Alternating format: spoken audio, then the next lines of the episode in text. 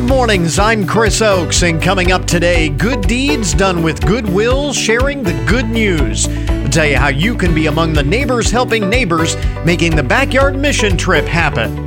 Also, this morning, most Americans spend more time researching the purchase of a household appliance than they do in choosing a doctor.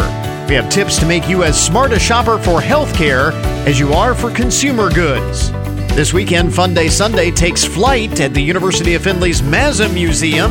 And in today's Throwback Thursday segment, is your church prepared and equipped to be a safe haven for victims of domestic violence? Half of churches are not, and the wrong response could compound the problem for victims. This is the Good Mornings Podcast Edition for Thursday, March 31st, 2022. If you need a reason to celebrate today, it is Bunsen Burner Day. I, I know. Our, I'm sure you're as excited as I am about that. It is a dance marathon day, National Tater Day, National Farm Workers Day. It is prom day. That's what it says. It is prom day. It is National World Backup Day. I'm assuming that's a day to back up all of your files on your computer and, and all of that. World Backup Day. Um, National She's Funny That Way Day. There's got to be a story behind that. And it is Eiffel Tower Day. The Eiffel Tower opened in Paris on this date in 1889. So, celebrating the uh, famous landmark. There you go. Reasons to celebrate today. So, uh, among the first things you need to know this morning uh, this is a new study from the Ohio State University. They asked uh, they asked Americans, asked parents, whether or not kids should be allowed to play tackle football. I mean, Americans love their football, but this appears to be from this survey a nation deeply divided about whether young kids should be playing tackle football.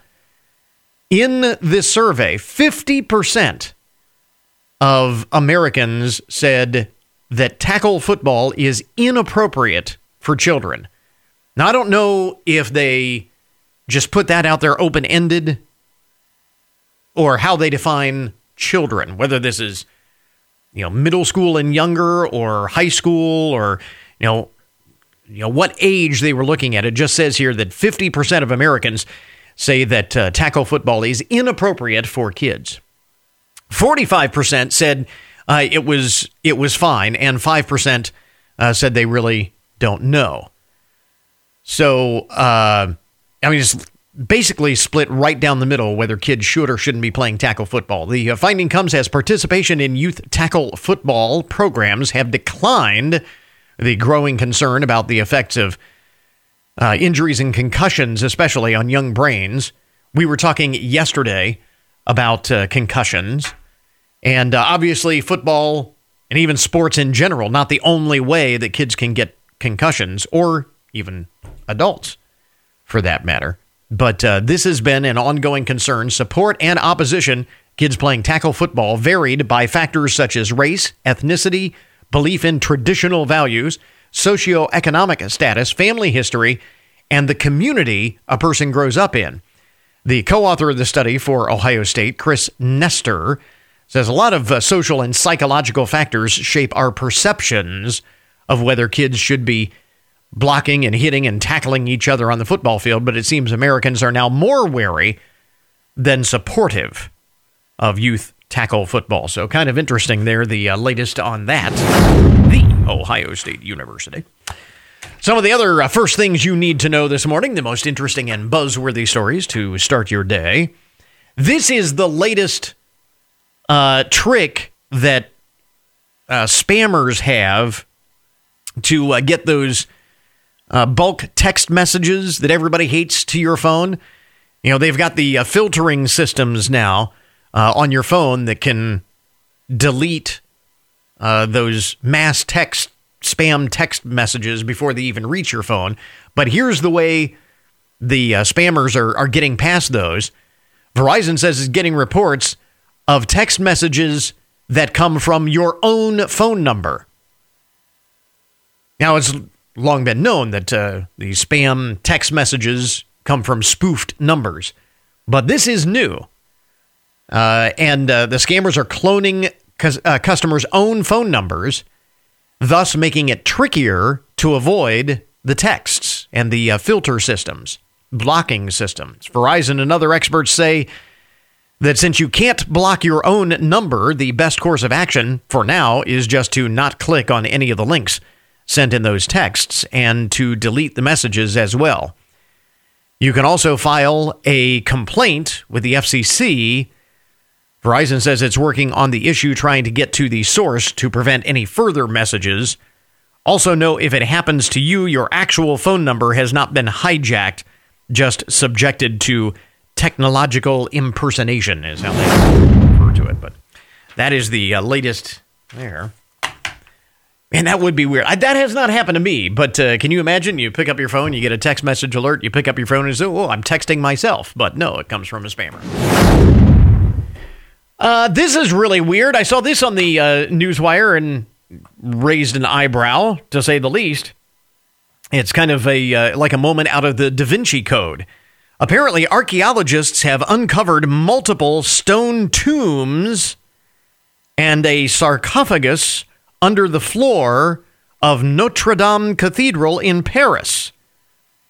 Uh, they have been working to reconstruct. You remember Notre Dame burned a few years ago. Uh, the roof burned, substantial damage to the uh, centuries old cathedral.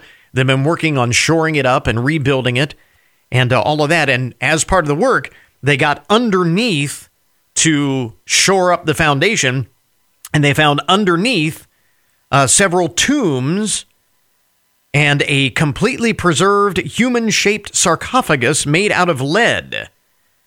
Uh, suspected as originating in the 13th century, the find was described as a remarkable scientific discovery. And uh, had Notre Dame not burned, they may have never known that it was there. But that's, wow, that is really wild.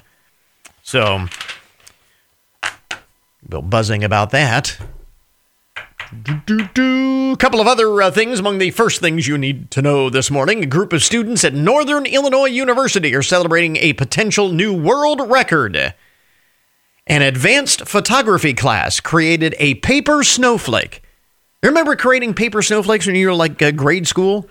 You'd fold up the paper and you'd clip here and there, and then you'd unfold the paper and have this pretty uh, design, uh, these paper snowflakes. Well, this uh, photography class has created a paper snowflake that measures 44 feet, 6 inches square. 44 feet square. The previous record was 20 feet.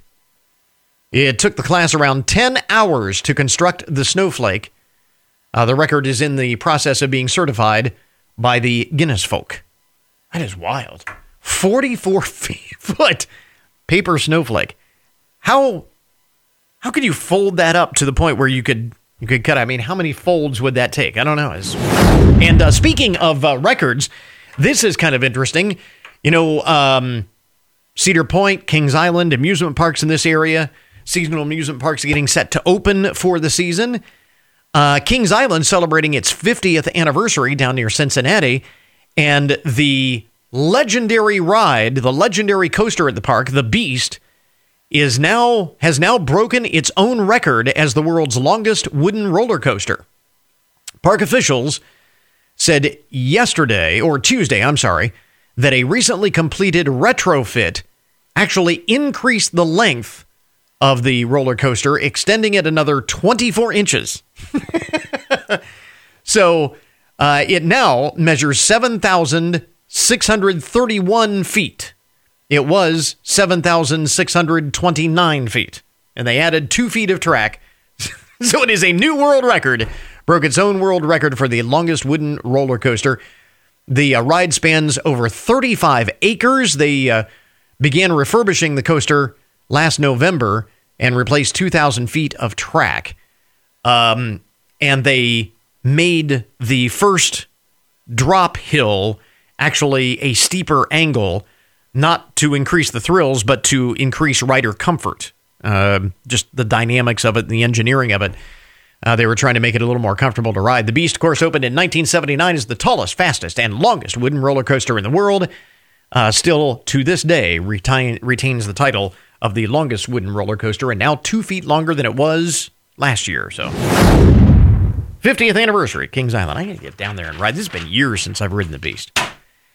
And uh, by the way, one final note, and I promise this will be the last that I will talk about this on the program, unless some bombshell comes out uh, that we haven't yet heard. But Will Smith's slapping of Chris Rock uh, did goose the ratings of the Oscar ceremony on Sunday night by some 600,000 viewers. When people heard that it had happened, they tuned in to the Oscars to see what was going on. Uh, but a new survey of viewers uh, now it says 63% of those that they asked said that they will be definitely tuning in next year just to see what may happen next year. I don't know. That's what they're saying now. But I thought this was kind of interesting. They uh, said that was the most shocking moment in Oscars history. 35% of those in this poll said that Will Smith's slap of Chris Rock was the most shocking moment in Oscars history. And that's among some other pretty wild moments at the Oscars. Uh, when La La Land was accidentally announced as Best Picture in 2018, only 19% said that was the most shocking Oscar moment. When Marlon Brando declined his Best Actor award in 1973, 17% said that was the most shocking moment in Oscars history. Uh, another 17% cited John Travolta mispronouncing Idina Menzel's name a few years ago. You remember when that happened. And if you're old enough to remember the streaker that ran across the stage at the 1974 Oscars uh, during a uh, an awards presentation. They had a streaker actually run across the stage. Uh, but only 16% cited that as the most shocking Oscar moment. I would have to vote for that one. But then again, a lot of people nowadays probably don't remember all the way back in 1974. But 35% said uh, that slap heard around the world as most shocking moment in Oscars history. What say you? Interesting. There you go. Some of the uh, most interesting and buzzworthy stories to get your Thursday morning started. WFIN News, I'm Matt Demchek. Your WTOL 11 weather cloudy and windy today, temperatures falling into the 40s in the afternoon. A chance of a little rain or snow tonight, low of 35. Ongoing work by Columbia Gas will cause some lane closures on South Main Street and Findlay. The work Columbia Gas has been doing on East Lima has been getting closer to South Main, and now the work will be crossing over South Main. So, beginning on Monday, South Main Street will be down to one lane in either direction in the area of Lima Street to give crews room to work. The lane closures will be in effect for about a month. Delays are to be expected. Get more on the website.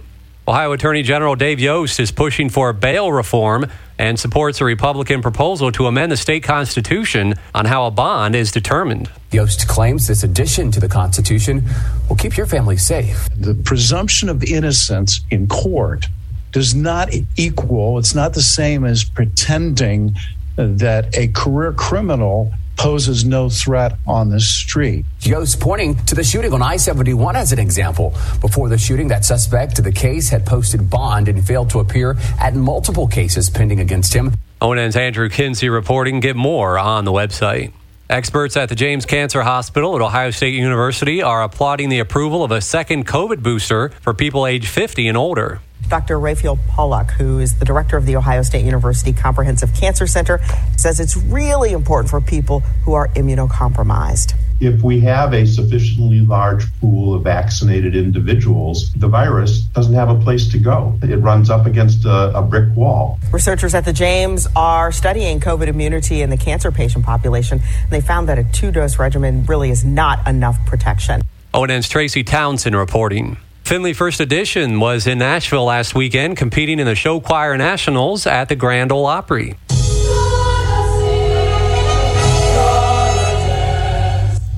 They finished in fourth place and also won the award for Best Technical Crew. Findlay First Edition can be seen next at their annual cabaret in May at Findlay High School. You can see video of their performance from last weekend on the website. Matt Demchek with 1330 WFIN and 95.5 FM.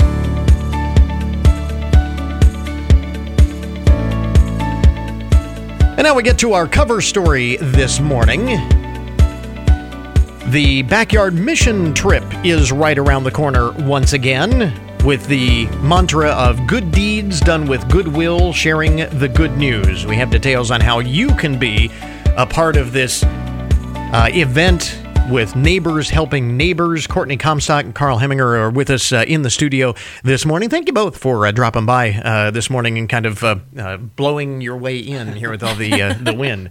You don't even need to drive; you just hold your Hold jacket your out, out, and yep. yeah, it just blow right in. um, so, first of all, the backyard mission trip is happening when? What is the date for this? Well, thank you, Chris. It's, it's Saturday, April 30th. Okay, so uh, coming up uh, here in about a month, and the big push right now is to uh, get volunteers. Yes, that's what we're looking for volunteers this year that can help on home projects, cl- spring cleanup, things like that. So, Mm-hmm. light carpentry, electrical, any of those skills that, uh, yeah, we Yeah. need volunteers. So, what is involved uh, with the uh, the volunteers? I know there are a number of projects uh, that kind of run the gamut, right? Yes, there are. You can do multiple things to get involved. You can, like he was saying, the home improvements. If you have a skilled labor, we do um, help with yard work, those types of things throughout. So, I mean, the volunteers are essential to help out the neighboring communities and uh, the local community and the neighbors. It's it's imperative that we help each other out. But but you don't have to have any special skills necessarily in no, order to No, we encourage children to get involved. Yeah, Um, as Keep America Beautiful affiliates know, going out and cleaning up the roadways help out. So we're just asking now to get involved with Backyard Mission. Come help clean up the yards, paint some fences, help with the electrical if you can. Maybe you know your neighbor needs some new steps and hasn't been able to be able to do it. That's what that's what we want to do is work together. and you will match uh, individuals who have certain abilities, certain specialized skills with projects that need uh, someone specialized, you know, with that. Right. When they get into the website, they log in what knowledge and stuff they have. So Yeah. if you have a certain skill and we have projects for you, we're happy to get you assigned and team you up. So to have those team leaders ready to dive in and help coordinate these things, again, the volunteers are essential to this successful program. How many years? This is what the tenth year. Yeah, 10th year. is- I was going to say. I thought I didn't want to say that for Not sure. But really counting COVID. We're really glad to be back in person this year post COVID. Yeah. So, so that's a, a, a big thing for us, too. yeah, I know the the past couple of years have been a real uh, challenge, and uh, weren't able to get uh, many of those projects done. Yeah. Um, talk about the uh, the uh, inspiration for this, or the the mission behind the mission, if you will. This this grew out of a, a project that came out of, of College First Church of Christ that they, they were looking of rather than going out of town uh, down to the Caribbean or something on a mission trip. We've got needs at home, and let's just kind of uh, take a day and, and help our neighbors, either uh, members of our church or just uh, neighbors neighbors around our church that are in the shadow of our steeple. And so, uh, uh, Pastor Bill Rice and Judge Fry kind of kicked this off, and it has just grown into a, a community event. Uh, two years ago, we had about 35, 37 churches involved. So it's not all not all church related, but we try to focus and, and use that as the core group. But uh, other community groups are, are participate. Boy Scout troops, uh, companies, uh, some of the fraternal organizations, 4-H get involved. So it, it's an actual community event now. I would imagine that the benefit for, to the community is twofold. In number one, uh, individuals who are in need get some projects done that they need help with, uh, which is you know on the tangible level. But then intangibly, it also really opens our eyes to the number of individuals within the community that are in need of help. Yes, and we'll take on about 200 projects uh, on the big day. We'll have a few left over uh, that we can't get around to, but, it, but we did some major endeavor to, to, to helping those those homeowners. Yeah, and uh, the day of, I mean, it's a uh, uh, it's a big thing. I mean, it's uh, you drive around the community, you see the signs, you see the people in the uh, in the uh, backyard mission trip uh, shirts and so on, and and I know everyone who participates uh, gets an awful lot out of it. Yes, we usually kick it off with a prayer meeting and breakfast in the morning. Uh, we are going to do that again on April 30th. Okay. Um, that'll be held out to the old mission center out at the fairgrounds. So um, we'll be kicking off and then getting everybody their supplies and off to start their day. And we'll, of course, give them the coupons again so that they can get lunch and uh, continue with their good service. It, it does give you a, a, good feeling to know that you have helped out a neighbor, and not that the uh, you know mission trips to other nations in need or other communities in need aren't important, but uh, to to know that you have stepped up to help someone right in your own backyard, uh, there is something special with that. Yep, exactly. And we're also blessed to, to be able to partner with Habitat for Humanity uh, that some of the bigger projects that might be submitted, we don't have the, the capacity, the skills to do that. So so we partner with Habitat, and they take those on, and, and they they they work on those critical repairs then through the year also. So they're a great partner. We have other great partners. The city is stepping up to, to provide support, logistical support. The county is great. Uh, some of the corporate uh, sponsors too, or McDonald's and, and things are great. So we couldn't. It's a community event. We couldn't do it out with everyone. Literally hundreds hundreds of projects will be addressed on this uh, on this one day, the backyard mission trip uh, coming up at the end of April. And again, the big push right now is for volunteers, those who can uh, spend a, a, few hours to uh, help out their neighbors. How do folks do that? How do they sign up? Probably the easiest way is to go to, to our website, which is uh, backyard findlaybmt.com. Okay. Findlaybmt.com. Uh, there's a button on there. You can push to, to, to, volunteer, and you'll submit a very brief volunteer profile, and that'll put you in our database.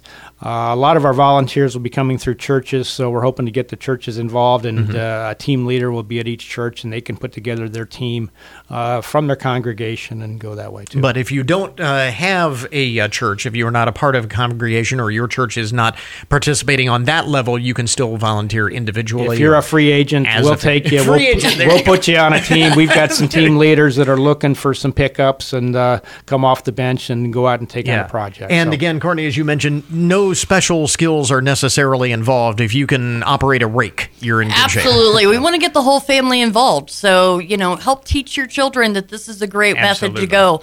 So, Absolutely. you know, grab the kids and maybe you know, take them and help rake up some leaves and pick up some sticks and then go to the zoo later. I don't know. Yeah. But the way to help the neighbors is to, to team up. And we need to be sure we're teaching our youth that as well. Yeah. And, and we need volunteers for hospitality too. Courtney's in charge of hospitality events. So if, if you want to help serve some coffee and things like that. Well, she's a very uh, hospitable person. She so. surely is. And that's why she's a match. Uh, and it could be as simple as being on a team and talking to the homeowner. Some of these are older people just like having a, having, being able to have a conversation. So. Mm-hmm Absolutely. So takes everybody. It is a uh, terrific event, 10th year for the Backyard Mission Trip. Uh, and we've got a link up on our webpage uh, to the uh, Mission Trip website where you can get more information about it. Again, uh, Carl Heminger, Courtney Comstock, thanks very much for dropping by. We appreciate Thank, it. Thank, Thank you, you, for having us.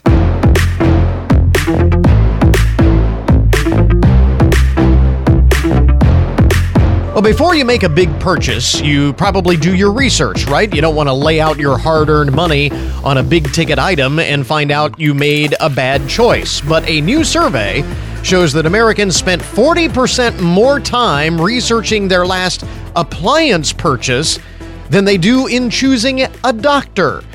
Joining us is Bert Kann. He is Executive Vice President and Head of Product at Healthgrades. And Bert, I- explain why it is important to invest this same type of effort and research before choosing a doctor like you would any other major purchase.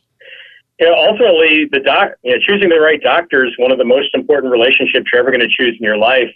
And especially if you have a chronic condition or going in for surgery, you know, finding the right physician is can have a meaningful impact on the, the quality of, of your day to day life, your, the rest of your life, and, it, even in some cases can be a, a matter of life and death and certainly we know that you know how uh, how much money we're talking about uh, in terms of medical care. I mean, we talk about uh, investing our hard-earned money in a, a car or appliance or any other major purchase. Uh, this is much the same on uh, in that respect as well.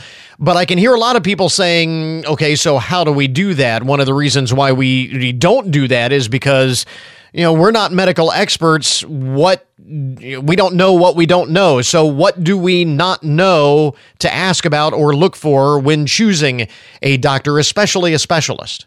So, there's there's really three things to look for, right? At, at the starting point, most people, right, we all start with asking our friends, and we start with insurance and are they nearby, right? And those are kind of qualifiers. But beyond that, there, there's three things. The, the first is compatibility. And by compatibility, it's it's someone that you can work with, and especially if it's a chronic condition or a primary care physician, you want somebody who's compatible with your way of thinking about the world and your way of communicating. Some people like to go to the doctor and want it to be super efficient and just want to be told, you know, what to do, what to take, and and be done with it. Other people want a partner in their care and and and have someone they can talk to and relate to, and that's a completely personal decision. And it's you know you should make that decision right? That is that's an important part of this process yeah. because pairing with you know having a good relationship makes a huge difference in your outcome. You know that is obviously uh, an, an, intangible thing would be hard to quantify. Uh, then there's also the more tangible qualities like background informa- information and so on. Uh, how do we you know what do we look for and how do we interpret that type of data so the other the other two pieces of information, right, beyond compatibility, one is the doctor's relevant experience, and the other is hospital quality. So by relevant experience, what I mean by that is, do they have a lot of practice working on your specific need, right? Just like anybody else, doctors are are not entirely interchangeable. They have things they get better with practice, and they have things that they are more interested in and specialize in. So the example is, if you're going to get your knee replaced don't go to a general surgeon, surgeon, go to an orthopedist. But beyond that, within orthopedics, there are orthopedic surgeons who specialize in replacing knees, and there's orthopedic surgeons who specialize in working on shoulders. If you're going to get your knee done, on average, you're going to be better off going to somebody who has more practice working with knees and specializes in knees Makes than sense. someone with shoulders. And that is that's a sort of information that is available in places like healthgrades.com, where we take all of the claims data for that physician over over a period of time, and we share whether this physician does more or less of this procedure versus um, other similar physicians. So you can start to get a sense of, you know, do they have the, that necessary level of practice and experience for my specific need? It's not to say that you know all doctors they're just different, right? Like anything else. If you're going to get your right, you talked about appliances, right? If you're going to get your refrigerator repaired, you get a refrigerator repair, repairman. Don't get a dishwasher repairman. The dishwasher right. guy could probably do it, but the refrigerator guy will do better. Um, and then the, the third piece of it's hospital quality. What most people don't realize is the, the hospital where you get the work done is oftentimes as important or more important than the physician doing the work.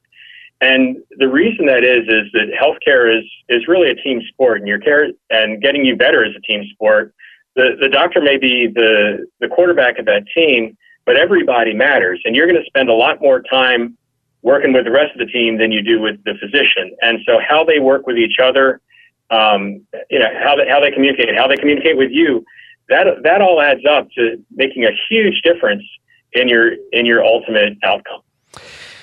You know, these days we live in a, a time where we review, we post reviews about just about everything online, whether we're buying uh, a box of cornflakes uh, or, uh, like I said, a new TV on Amazon or uh, even doctors and hospitals uh, will will get online reviews. How do we know that the information that we are using uh, and we are looking at is reliable. Like with everything else, um, I would imagine there's good information and bad information online. Absolutely. And what I always think about, if you think about those three things, I think on average, if you look at enough consumer reviews, consumers are pretty good at identifying whether you might be compatible with working with that physician or not, right? Just like consumers will do a pretty good job at describing what the atmosphere in a restaurant is like and whether that, and then you can decide whether that's going to work for you or not. Um, but when it comes down to physician experience and hospital quality, you really need to rely on third party sources that are taking objective measures. Those, that's not about opinion, right? That's about facts.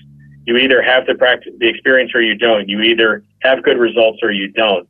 And sources like Healthgrades that aggregate that information and, and make it accessible to consumers are a much more valuable resource than relying on opinions of, you know, anybody, right? Friends, strangers, other doctors, right? At the end of the day, the facts are what matter. Again, for National Doctors Day, we talk about the importance of doing your research when choosing a doctor like you would any other major uh, purchase or life decision. Uh, Bert Kann is Executive Vice President at Healthgrades. And where do folks get more information? As you said, uh, your website uh, makes much of this uh, really easily accessible for average folks. Yeah, so you can come to healthgrades.com, and our job is to make this information as transparent um, as and as easily digestible as possible, so you can feel confident that you made the right decision for you uh, or a family member for your specific needs. Bert, thanks very much for taking the time. We appreciate it. Thank you so much, Chris. Have a great day. Well, of course, this weekend is the first weekend of the month, and that typically means Fun Day Sunday at the University of Findlay's Mazza Museum. And uh, Ben Sapp is with us uh, in the studio this morning two in a row in person. Now, we were just talking before we went on the air. That's got to be an encouraging sign. Indeed, it is. We're excited to have uh, families back and looking forward to this Sunday. Yeah, uh, and the last uh, last uh, month it uh, went really smoothly. I understand. So yeah, very well. Kind of doing the same uh, procedure for this one, right? Yes, we asked people. to go to our website and register, there are two sessions on Sunday afternoon. The first one from one to two thirty, and the second one from 3 to 4.30 okay and the theme this month is flight. Tell us a little bit about the uh, theme and how you're incorporating that into fun day sunday this sure. uh, the, the theme is flight. Uh, you'll be able to uh, see uh, folks from the Findlay flying circuits. Uh, they'll be here to build a plane station a flight simulator in our new conda steam center uh, also, the marathon uh, folks will be here to explore a computer station uh, dealing with flight. Uh, we'll be able to um, make a flying disc art activity, a kite station, uh, hot air balloon art activity, um, and uh, building um, a helicopter balloon station as well. Ah, so really, when we say flight, all kinds of ways that we can take flight. Exactly. So, yeah. Yes. And you mentioned that uh, so much of this is uh, coordinated uh, through the uh, the new Steam Center that you have. For those again, because this is still relatively new, tell us a little bit about that. Sure. The uh, Conda Steam Center Education Center it has given us an additional four thousand square foot space to really utilize the art, bringing it to life through science, technology, engineering, uh, art, of course, and then math and uh, it really has allowed things like the Fun Day Sunday for people to spread out and to enjoy the, the space and the activities that we provide on and, that day. And very hands on stuff, exactly. which has always been a, a, part of Fun Day Sunday, but especially uh, with this resource, it makes it even more so. Indeed, so. Uh, so, and then I, I know that the uh, the themes are always uh, centered around. There's a story time. There's a book. Uh, is there a specific book that you were uh, kind of coordinating this or tying it into? There will be several books that will be shared in the during the afternoon uh, during a story time, um, and that's what we try to do throughout the, the Fun Day Sunday, and and indeed the Conda Steam Center is to take the art that we have and the books and to bring them th- uh, to life through the through this new space. So again, if folks want to uh, attend, uh, we ask that you uh, register to kind of control the size of the crowds, uh, as it were. Um, but it, it, will be an in-person event again on Sunday. So give us the uh, times once again. Here. Sure. Uh, the time for the first session is from one to two thirty, and the second session is from three to four thirty. And a great deal of thanks goes to the Farmers and Merchant State Bank and Taylor Automotive family for their support of this program. And uh, you can get more information on this event and the museum itself because you are also open just for if people want to visit, right? Exactly. We're open Wednesday, Thursday, and Friday from noon to 5 and Sundays from 1 to 4. If you have never been, it is a tremendous resource in the community, a hidden gem to be sure. Uh, the University of Findlay's Mazza Museum Fun Day Sunday taking flight this weekend. Ben Sapp from the uh, Mazza Museum with us uh, this morning. Ben, thanks very much for dropping by. We appreciate it. Thanks, Chris. Well, on a normal day, uh, it would be at this juncture of the program that we would get into the broken news, the uh, odd and unusual, the lighter side of the news. But given uh, what's going on this morning This doesn't seem to be the day for that. Uh, to recap the breaking news that we have for you this morning, deputies are on the lookout for three individuals in the Bluffton area who fled after a high speed pursuit on I 75 near Bluffton, which uh, happened earlier this morning. This is from a uh, press release from the Hancock County Sheriff's Office. News Director Matt Demchek is with us uh, in the studio this morning. And do we really know anything more at this point than what we have been reporting? uh, to this point officially uh, just that there are three individuals that are being sought mm-hmm. following a, a high speed uh, per- uh, pursuit on I 75 and that's about all we know officially. Yeah, yeah. The confirmed information is pretty much what we've been getting out so far. Authorities are on the lookout for those three people who fled after that uh, pursuit on I seventy five near Bluffton. And uh, other than that, uh, we're still in the gathering information stage. We're yeah. still trying to get more information, but we're hearing hearing things, but nothing to go on with yet. But that is where we are now. That it sounds like it is obviously a very serious situation, um, and we're working to confirm some things. We are we are hearing right now. But what mm-hmm. we've been reporting so far is what people uh, right. is what's out there and what people need to know about that uh, the end of that pursuit in the, in, in the Bluffton area. And uh, that brings us to the point that we really should make that there is an awful lot of unconfirmed information that is circulating on social media this morning from individuals who live in the area.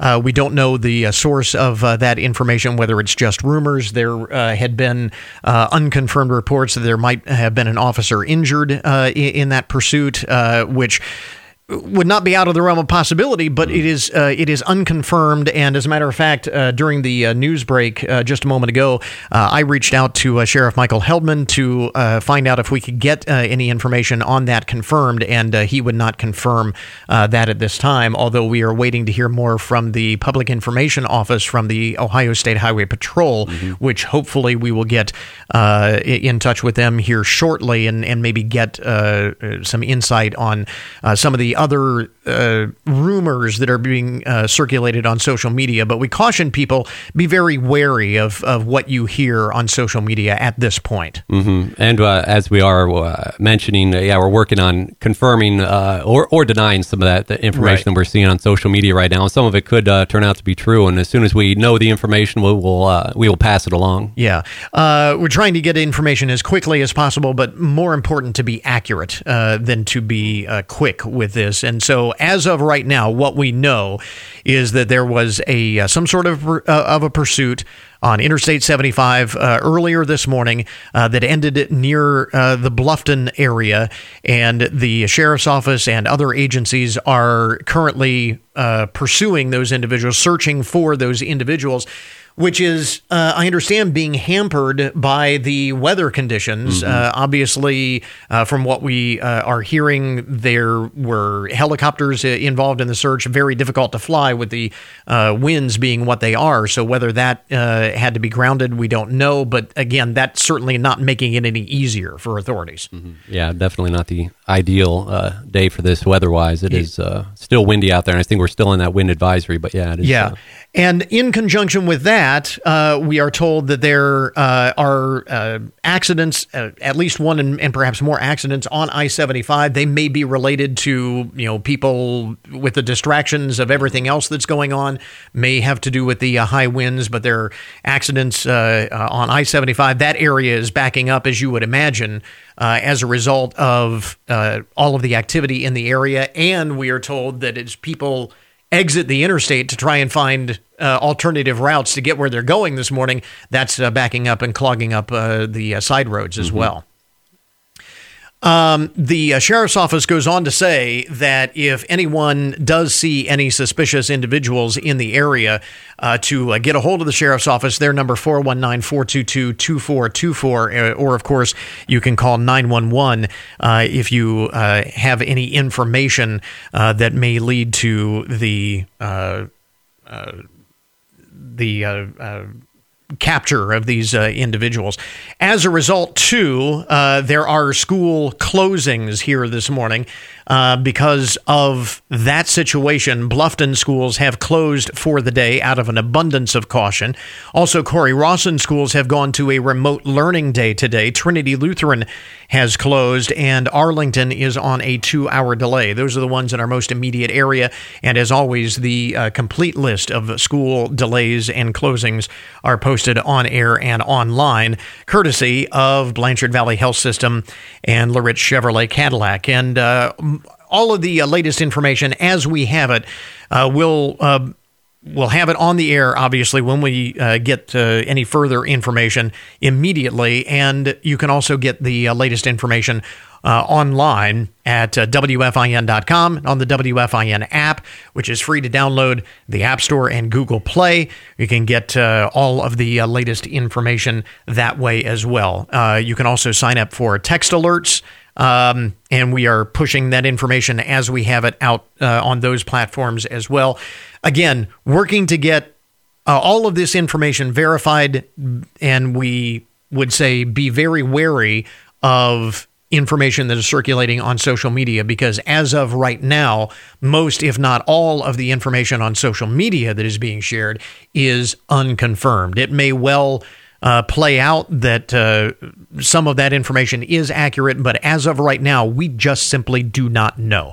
Once again, deputies on the lookout for three people who fled after a pursuit on Interstate 75 near Bluffton earlier today.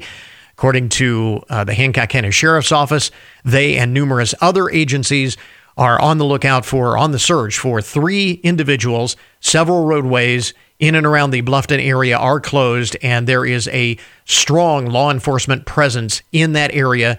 They are urging the public to stay away uh, and if anyone does see any suspicious individuals or suspicious activity in the area, call the sheriff's office or 911.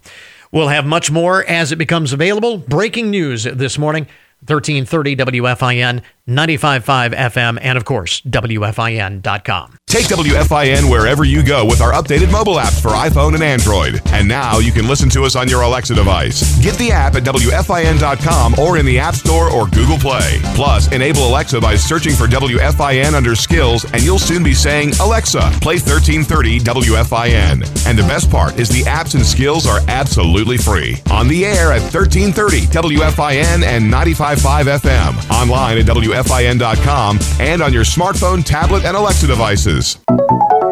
And now your daily download, the numbers behind the news and the statistics that shape our lives. It's been kind of a crazy morning here at the old radio ranch uh, with breaking news and uh, the weather conditions kind of nasty out there with the high winds and all of that. Lots uh, going on here. And it gets a little stressful sometimes. This is kind of interesting. Uh, a, a, new uh, study commissioned by My Air, which is a food tech startup.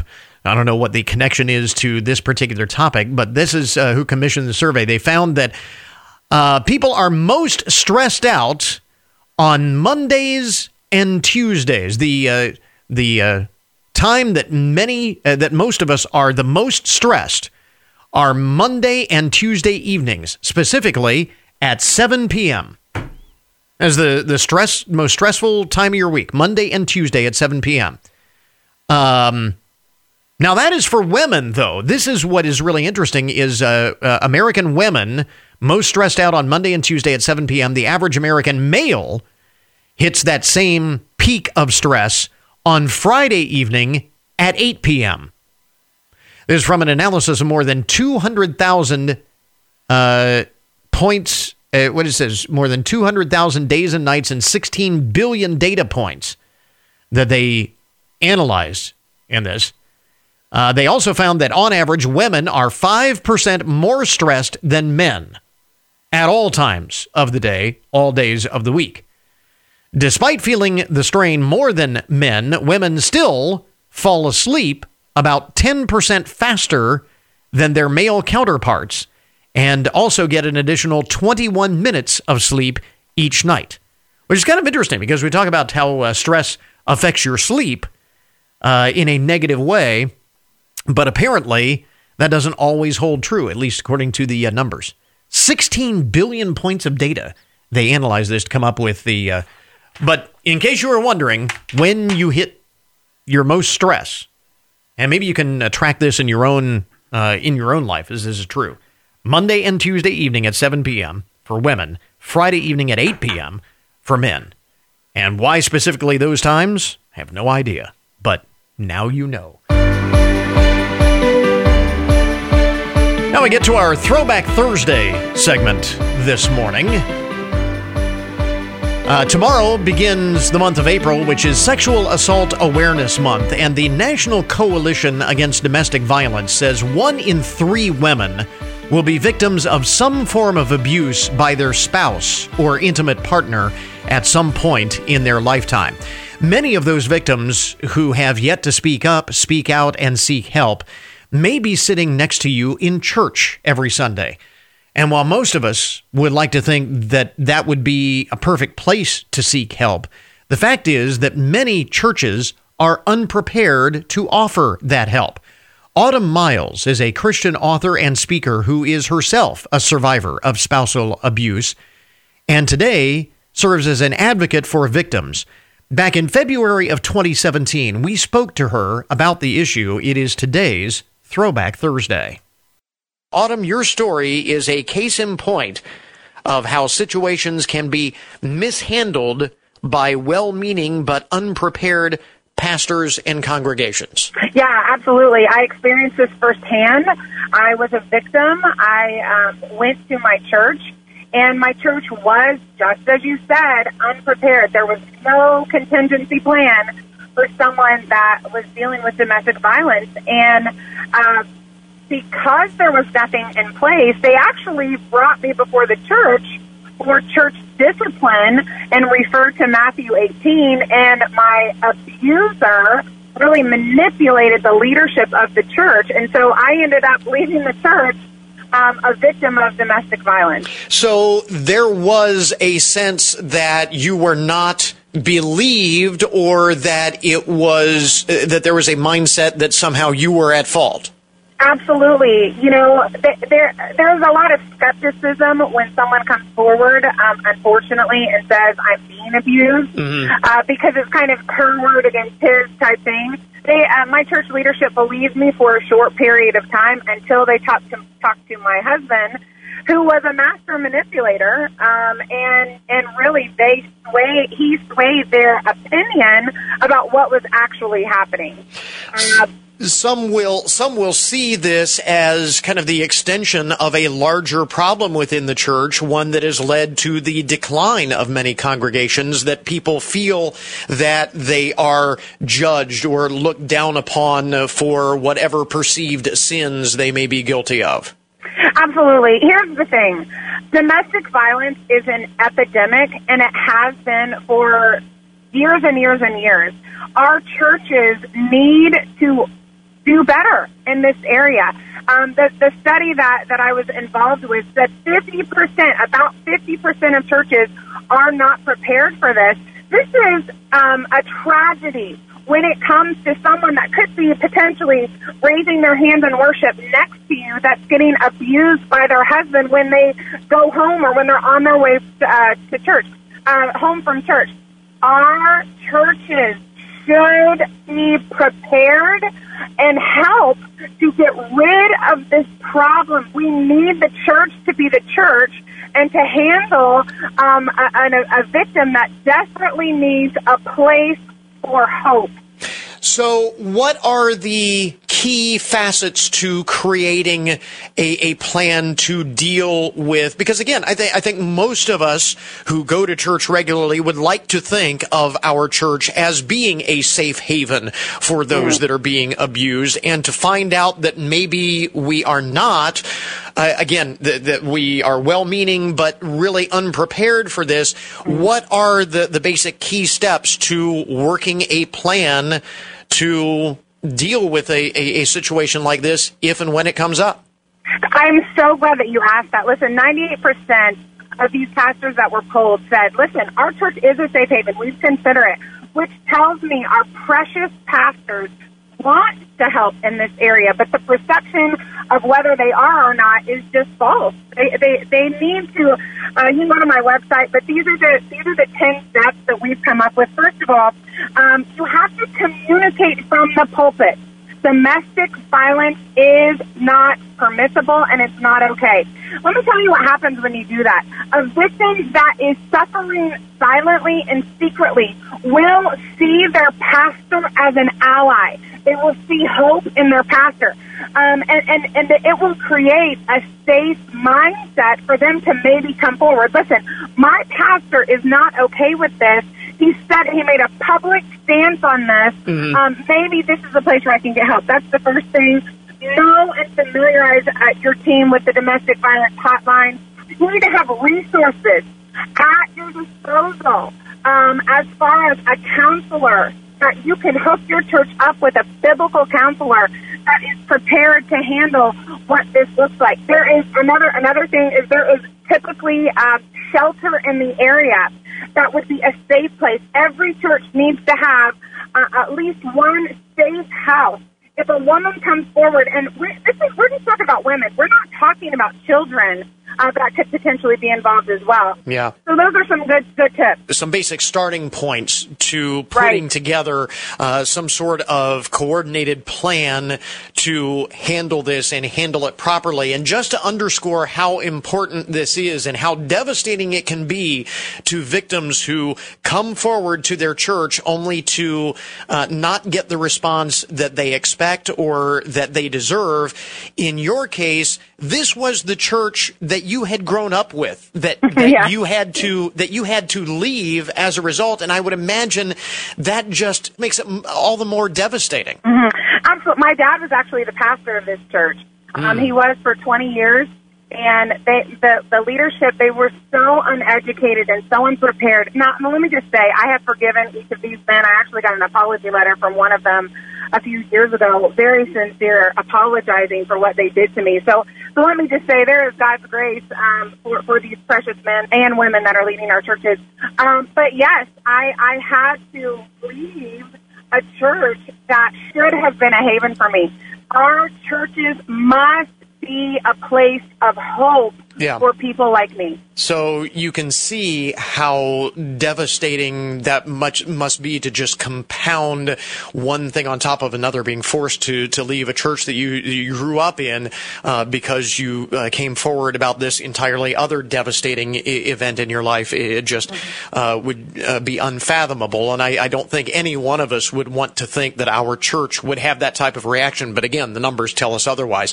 Uh, Autumn Autumn Miles again is a, uh Christian author, speaker, a survivor turned advocate for all of the victims that are out there. As you mentioned, you have more resources and more about your story online, correct? Mm-hmm. Yes, you can go to autumnmiles.com and you can find the study, you can find the tips for churches, you can find my story right there. Autumn, thanks very much for taking the time and opening some eyes this morning. We certainly wish you uh, continued success. Awesome. Thanks for having me.